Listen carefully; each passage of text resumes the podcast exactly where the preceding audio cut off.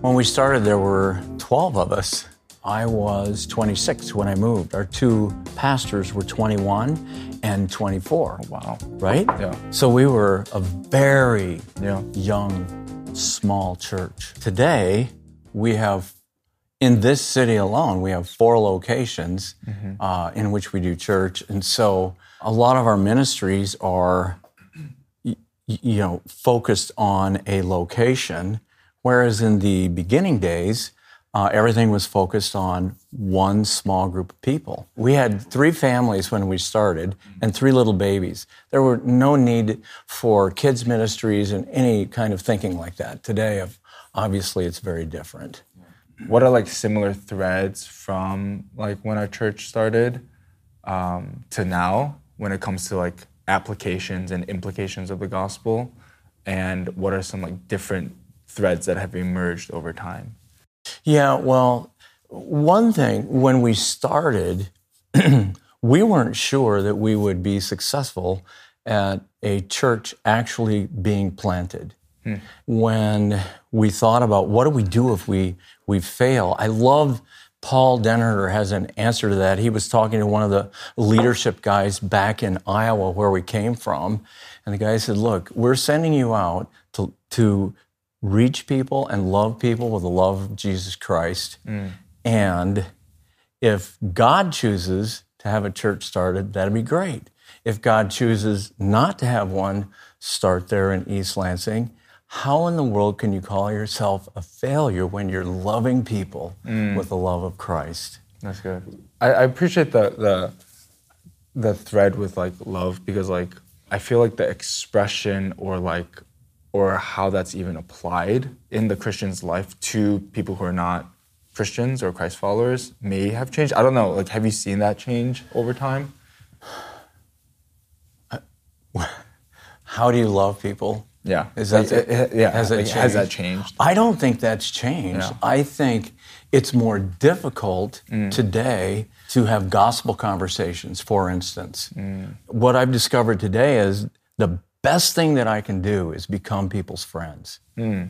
and just get to know them. And that may take weeks, months, it can take years to be friendly enough to have a an understanding of relationship to have a gospel conversation. So that's very different today. Yeah. You mentioned that it's challenging. Like, what do you personally see to be the obstacles for our church to overcome to move in that direction? One of my concerns would be that uh, our church doesn't know how to sit beside people who are still struggling and giving enough patience and understanding for these people to move toward Christ and to move toward, uh, you know, a, a, a discipled lifestyle. Yeah. One of the things I've picked up uh, b- because I'm I'm still trying to learn is reaching youngers with a with a understanding of how the culture has impacted people in a negative way, and to learn how to come alongside people and be a part of eventually helping them understand more and more of how Christ can help solve their issues. And so I'm always keen, that's, a, that's an old word, I'm keen to learn uh, from the youngers and go out and tr- I, I actually try things Yeah. that I've, I've heard them talk about.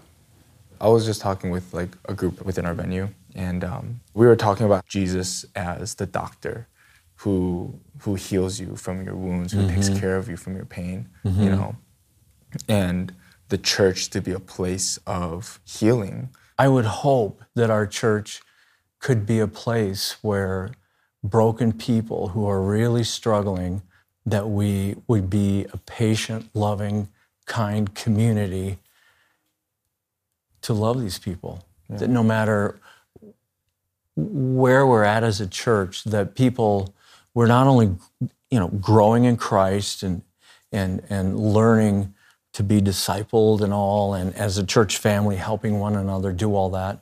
But also, I, my hope and, is that we would be a people on mission.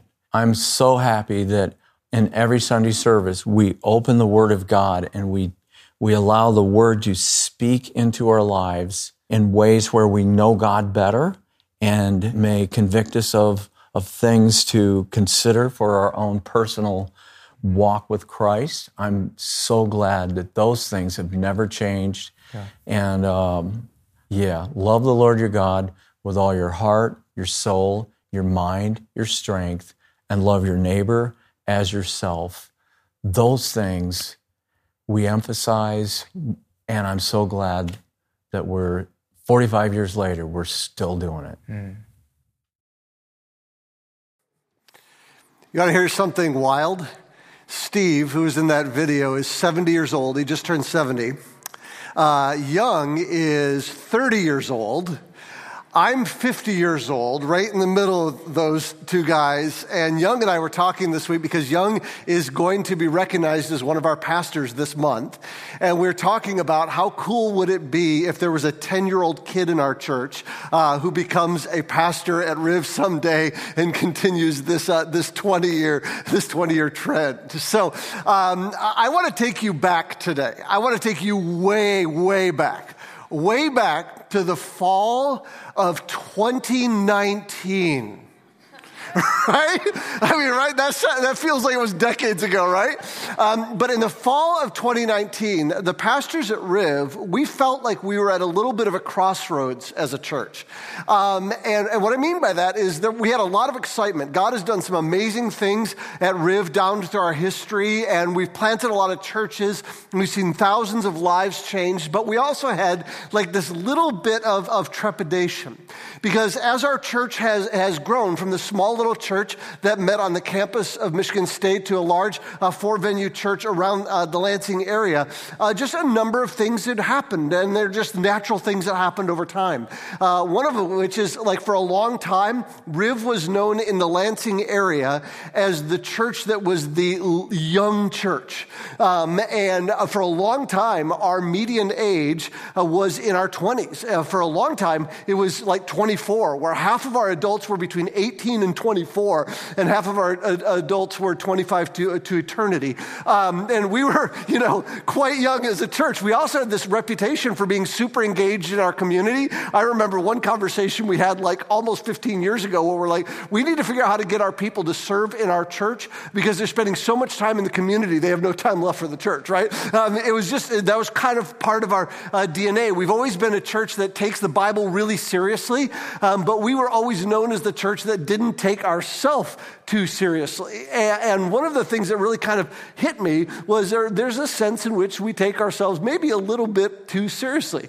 And so by the time we hit 2019, uh, we, uh, and, and, we would say that we kind of lost a little bit of our edge on a lot of those things. Um, we were becoming older as a church family, which is fine because our, our, our young people were getting older um, and sticking around, but less young people were, uh, were coming around. There was a sense in which we weren't as involved in the community as we used to be. And again, like I said, we took ourselves a little bit uh, too seriously. I remember in the early days, we tried some crazy things that I don't even want to tell you about right now because they're just bonkers, but we just thought, eh, we won't take ourselves too seriously. We'll just try those things. And so in the fall of 2019, um, we knew that you kind of get to a point where uh, if you don't re engage on those issues and start really being serious about them, uh, there would be a point that it would be too hard to do that. And so what we did, if you were here with us way back in 2019, um, you may remember we did a series that we called More of the Same. And it was intended to be playful, right? Um, a little tongue in cheek uh, to say, hey, God has done some great things things in the history of our church, and we'd just like for him to do more of those, those great things. But man, I got to tell you, that phrase, more of the same, did not age well. Um, just a few months after we launched that, 2020 pulled the rug out from underneath our entire world, right?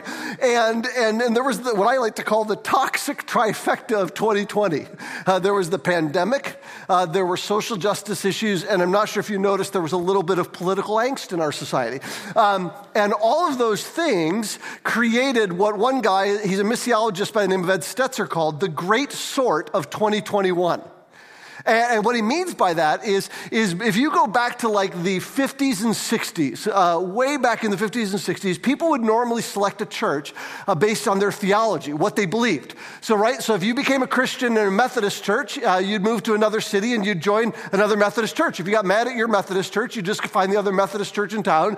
And if there was, you were mad enough, it would split into two. And then what would happen? There'd be the first Methodist church, right? And then the other ones, right? And, people kind of stuck with where they, they, they were theologically. Well, the 80s and 90s changed all that. In the 1980s and 1990s, people began to select churches based on style. If you were around back then, you may remember the worship wars, is what they called it, where some people selected a church based on traditional music and others on contemporary music. And then over time, contemporary music no longer meant the uh, English definition of the word contemporary, which means like modern and fits this, this moment, but it just became that moment from the 70s and 80s. And then that became the new worship war. And so people selected churches based on style of preaching, style of music, things like that. Well, Ed Stetzer says that in 2021, one, there was another sort that happened. People sorted rather than on theology or style, they chose a church based on how the church responded to those three issues of 2020 the pandemic, social justice, and political issues. And people sorted into a church based on social political views for the first time in history. And, and, of course, the time will come where people smarter than me are going to have to sort out what that means for the church and, and, and long, uh, the long term impact of all of that. Uh, but to just be bold, more of the same is like the dumbest thing for us to say we want to be as a church. because, like, let's be honest, and, and, I'm the guy who came up with the idea. So, like, I'm saying it's really stupid. Like, uh, uh, to say that we want more of the same is to say we want to go back to what things were like before the pandemic. Well, that ain't happening anywhere, right? Or to say that uh, we want it to be exactly like things are right now. And I don't think anybody wants that either. And so, what happened was, by the time we got to last summer, um, we had a bunch of pretty difficult conversations um, as a pastoral team about who we are as a church and what we want to be. And we talked about what we want to be and what we definitely don't want to be. And what we realized what we don't want to be is that vision that we had cast of being more of the same. We just realized we just definitely didn't want to do that. We also knew that uh, those of us who were pastors and made a lot of decisions uh, over time, we, we needed to not be the ones making all of the decisions either, because we needed input from other people. So, what we did is we found almost 150 people, more than 100 people at our church, diverse people, um, our board and pastors and high school students and college students and men and women, ethnic diversity, all kinds of people, and asked them questions about our church about who we are, about who they would hope that we would become. We surveyed all those people, and then we had a, a, a young group of, of millennials and Gen Zers. I was the old guy in the room. Uh, Pastor Mark and I were in the room uh, to kind of facilitate things and to learn, uh, talk to us about those core values. They dug through the core values with us and helped us see uh, kind of what they would dream as younger people that we would be as a church. And then we put together this kind of draft of core values, and we went back and forth with all the pastors and, and gave it to different groups in our church to look at. We had some theological debates because theology popped up. And so we had big theology debates with everybody. And then we kind of knocked out two more versions of our core value statement and said, okay, these are going to be our new core values as a church.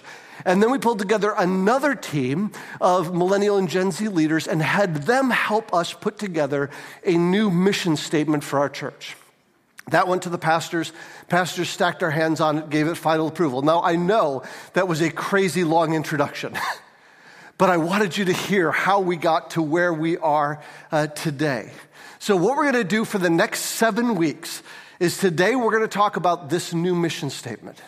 And then the next six weeks after that, we're going to talk about our six new core values, one at a time, as we talk about what we really hope that Riverview is and Riverview will become.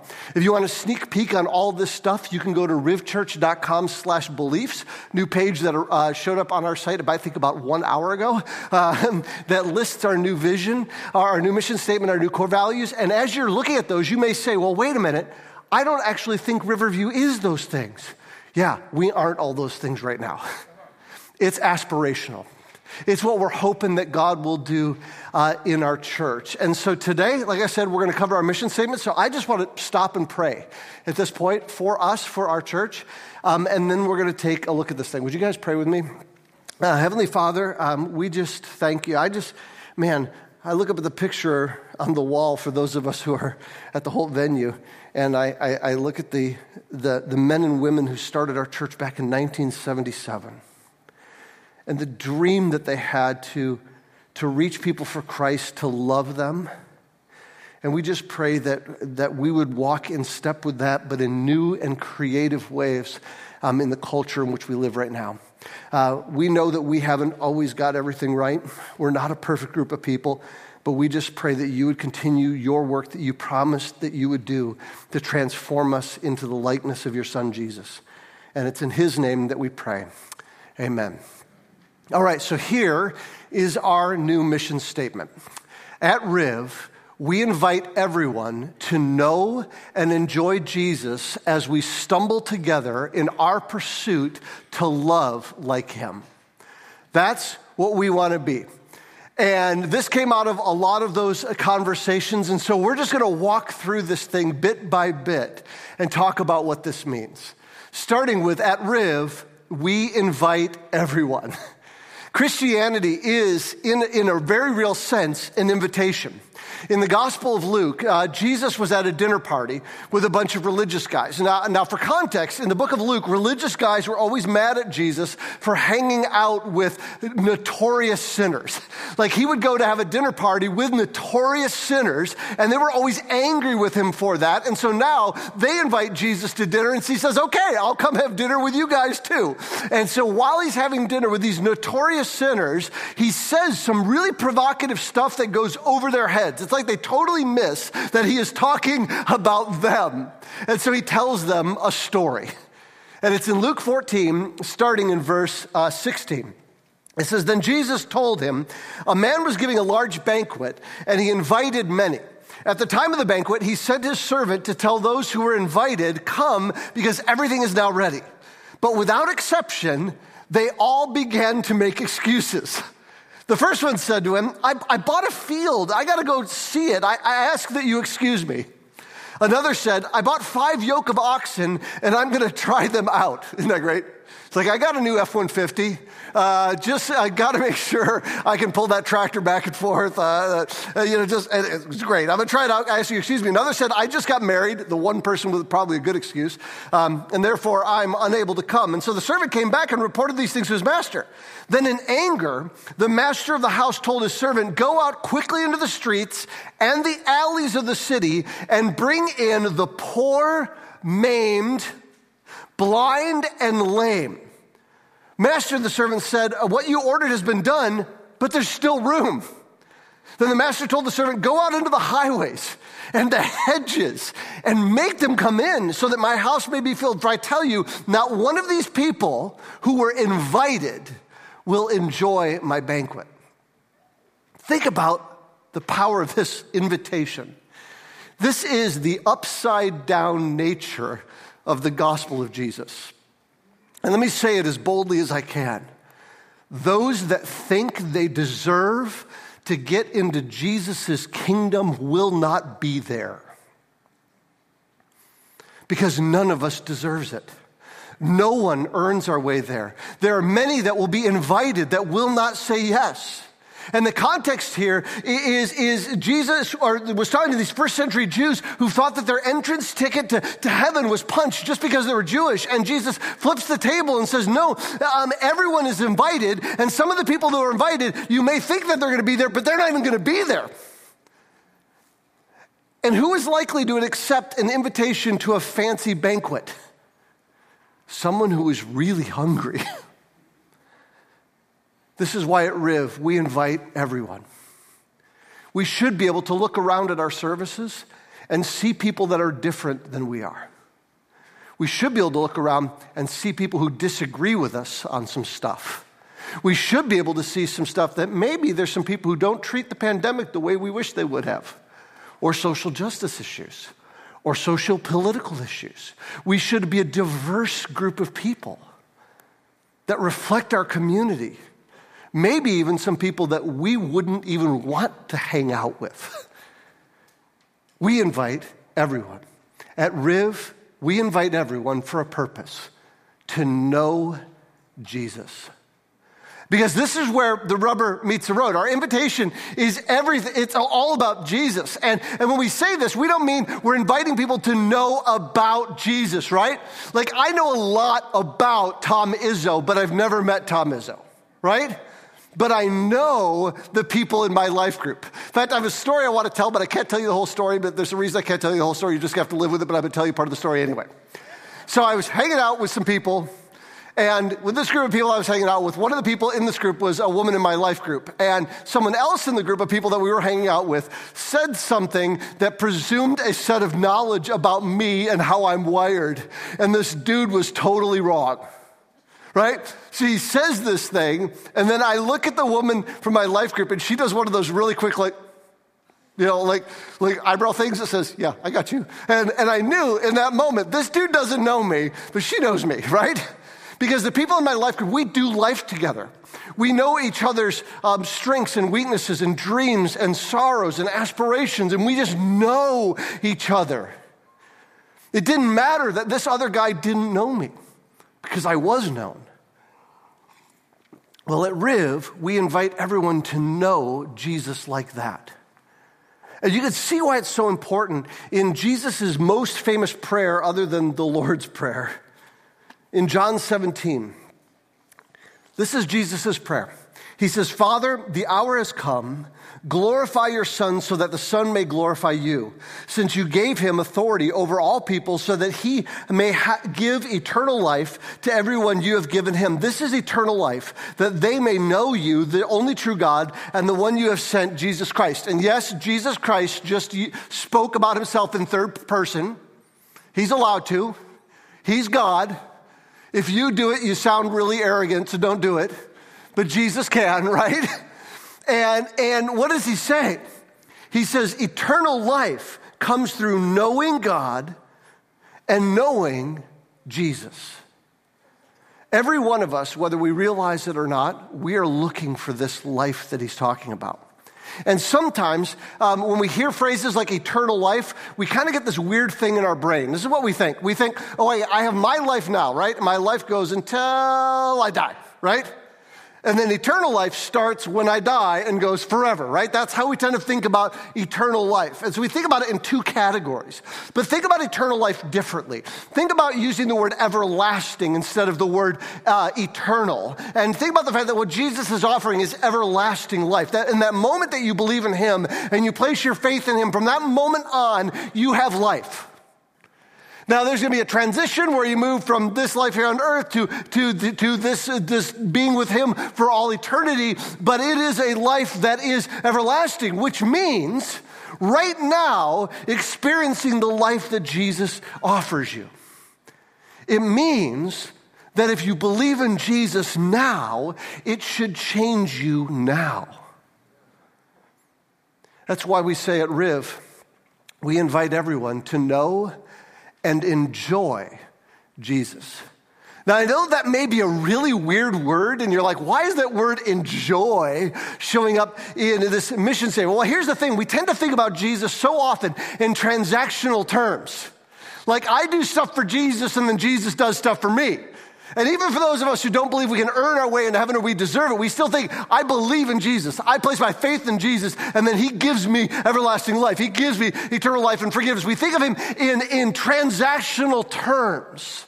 But there's this famous, like, well, it's kind of like a call and response um, uh, way of learning um, the faith uh, that's called the Westminster Shorter Catechism.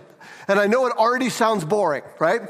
But it was put together by some Scottish dudes, some Irish dudes to describe the faith. And here is the very first call and response that they have, this question and answer they have about what does it mean to be a follower of Jesus. And it starts with this question What is the chief end of man? In other words, what are we here for? Why do we exist? Why were we created? Why do we live? What is the chief end of man? And this is the answer to their question. Man's chief end is to glorify God and to enjoy Him forever. In fact, let's do this as a call and response just because why not?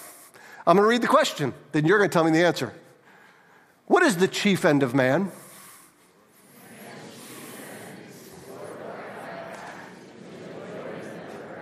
You guys sounded like you were in a library. like, let, us just, I'm going to turn my notes out for a second. We have to talk about this. Say, you're supposed to enjoy God. So we're going to do it a third time. Um, this time, I just want you to smile while you say it. That's all it's going to take. Okay, so go back. All right, what is the chief end of man?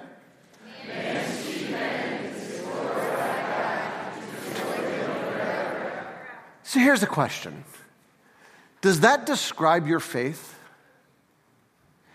Are you all about glorifying God and enjoying God, enjoying Jesus?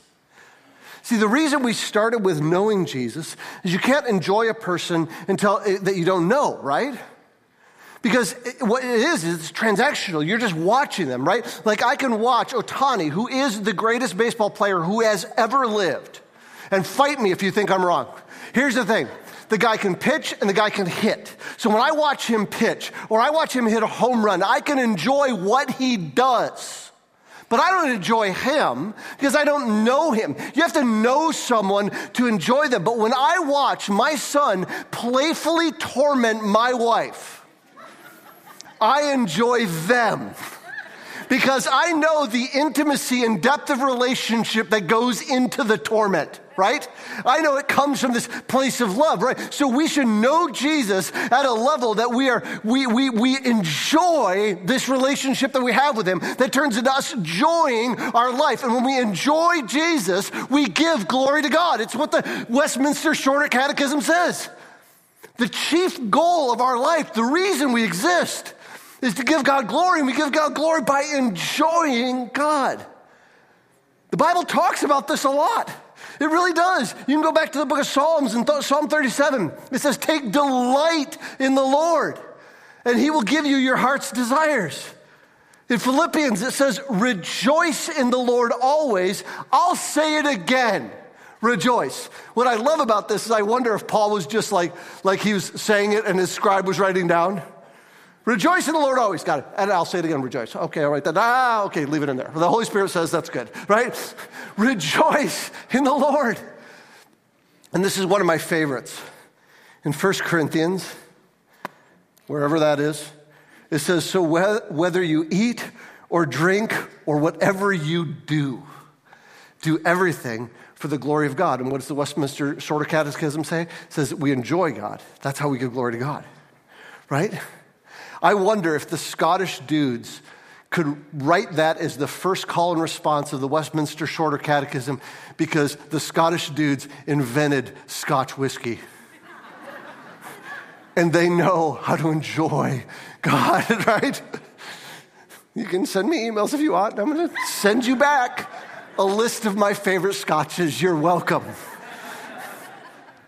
When you shovel your driveway, do it to the glory of God. When you jump on a trampoline, do it for the glory of God. When you go to church, do it for the glory of God. Enjoy this life that God has given you, and that will give Him glory. At Riv, we invite everyone to know and enjoy Jesus as we stumble. One of my favorite songs that we sing at Riv is called Day by Day. And let me just read a few of the words. It says, Even when I'm at my worst, I am still of righteous birth, covered by a saving grace, past, present, future debt erased. My heart is changing day by day. When I run like wildfire, I'm still a ransomed child bought with blood spilt on a tree, sin, death, they have no hold on me. My will is changing day by day. I'm not who I was. Now I am who I am, a sinner saved, a stumbling saint. Still, I'm never alone. He's alive in my bones, the ghost of God. Isn't that a great way of saying the Holy Spirit? The ghost of God sanctifies. We are all stumbling saints. When we are at our worst, we know that in Jesus we are still of righteous birth. No matter what you have done in your life, what you do, what you will do, if you are in Christ, you are covered by a saving grace. Your heart is changing day by day, whether you even realize it or not. Your will is changing day by day, whether you realize it or, not. And that's why we need to know Jesus. The more we know Jesus, the more we enjoy Jesus, the more he changes us from the inside out. And I love that last line. Still, I'm never alone. He's alive in my bone. The ghost of God sanctifies. Sanctified means to set something apart, to make something holy. The ghost of God, the Holy Spirit, is at work in your life day by day, by day, by day. He's changing you. He's sanctifying you. He's changing your heart. He's changing your will every day. So that prayer of Jesus is back in John 17. Let's go back to it. In verse 17, he says this. He prays this to God sanctify them by your, the truth. Your word is truth. Jesus has promised to sanctify us, to make us holy. How? By the truth. And what is the truth? The Word of God.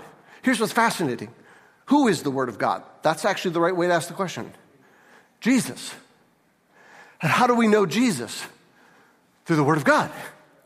It is through the Word that we know the Word so that we may enjoy Jesus, so that He can transform us from the inside out to be joyful people. And we all recognize we have so much farther to go. That's why we stumble. We stumble toward Jesus. In fact, that root word for sanctified is the word saint, by the way, which is why, if you believe in Jesus, you can call yourself a stumbling saint that the ghost of God is sanctifying. And you're never alone. And it's not just the Holy Spirit in your life, it's us. You have us. At Riv, we invite everyone to know and enjoy Jesus as we stumble together. See, as, as, Jesus continues his prayer in verse 20, he says this. He says, I pray not only for these, and these were his disciples that he was praying for right there. He says, but also for those who believe in me through their word. That's us.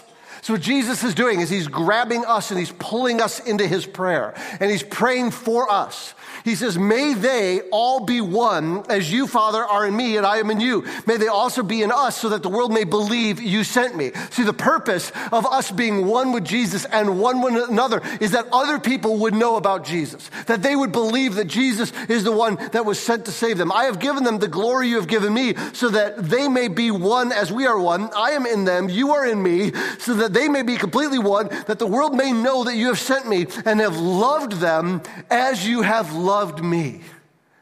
See, Jesus pulls us into his prayer and he prays for us. Our sanctification, the working out of our salvation, requires one another. We can't do it by ourselves. It requires grace and vulnerability and accountability and being open like that, like we talked about a couple weeks ago, we talked about the communion saints can seem on the surface to be super scary, but it's scarier to live alone. You see, we all have our own life experiences, right? Some of our life has been life giving, some of it has been painful, and we need people who know that part of us. Satan is called the accuser for a reason. he accuses us. He tells us we're not good enough. He tells us that no one will understand if we tell them our pain or our temptation. He tells us our temptation is too strong, and so we must stumble together. We need other Christians who will point out tough things in our lives that we need to hear, to point to Scripture, to remind us who we are in Christ, and to remind us of our new calling. Our calling that is summed up in one word in Jesus' prayer love. At Riv, we invite everyone to know and enjoy Jesus as we stumble together in our pursuit. This is our pursuit to love like him. If you want to find a Bible verse on love, you can pretty much just open your Bible and throw a dart. I don't recommend it. Um, but there's just so much in here about love. I just want to show you one passage. In 1 John, verse 4, or chapter 4, verse 9, it says this God's love was revealed among us in this way God sent his one and only Son into the world so that we might live through him. Love consists in this not that we loved God, but that he loved us and sent his son to be the atoning sacrifice for our sins. Dear friends, if God loved us in this way, we must also love one another. This is the cyclical nature of God's love, and it's the cyclical nature in our mission statement. God loved us first. He sent Jesus to reveal that love to us, to live the perfect life that we can't live, to die on the cross as the atonement for our sins and to raise from the dead so that we might live through him. And it's so simple and so profound. But what does John say here? If God loved us that way, we must also love one another. This is our pursuit. We pursue loving like Jesus. And how did he love? Well, pretty much that could be the topic of every sermon for the rest of my life until I get called back to glory. But here's a simple way that he loved. At his core, he came to us and he loved us and laid down his life for us. So that's how we love. We, to love like him, we invite people, we go to them, we serve them. We lay down our life for them. We love them. And we invite them to know and to love Jesus along with us. And as we pursue that love and they come to Christ and they start knowing and, and loving Jesus and they start pursuing to love like Him, they start inviting other people. And that's the cyclical nature of this love. At Riv, we are not about what happens inside these doors. We are about what happens outside of these doors. We are here to be encouraged, to be challenged, to link arms with one another, to love one another, but then we turn around and we walk out those doors to love everyone we meet in the name of Jesus. Have we always been like that? No. But let's be that. Let's pray. Heavenly Father, we, we pray that you would transform our community to being that. We just pray that we would be people who know and enjoy Jesus. Um, that we would invite everyone that we meet to know and enjoy him. That we would be known for our pursuit of loving people like Jesus. And we just pray that uh, you would do that transformative work inside us. We know that we can't do it. We confess that sometimes we've got this right and sometimes we haven't got this right. But we just pray that you would make this who we are again. We pray all of this in Jesus' precious name. Amen.